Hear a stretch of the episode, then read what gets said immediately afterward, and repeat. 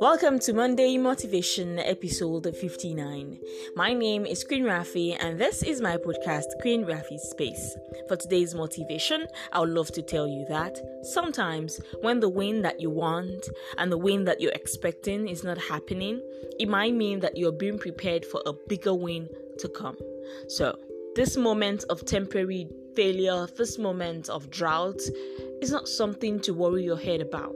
All you need to do is to keep walking, is to keep hustling, to keep grinding, and making sure that when the wind comes, it never stops. Have a beautiful week.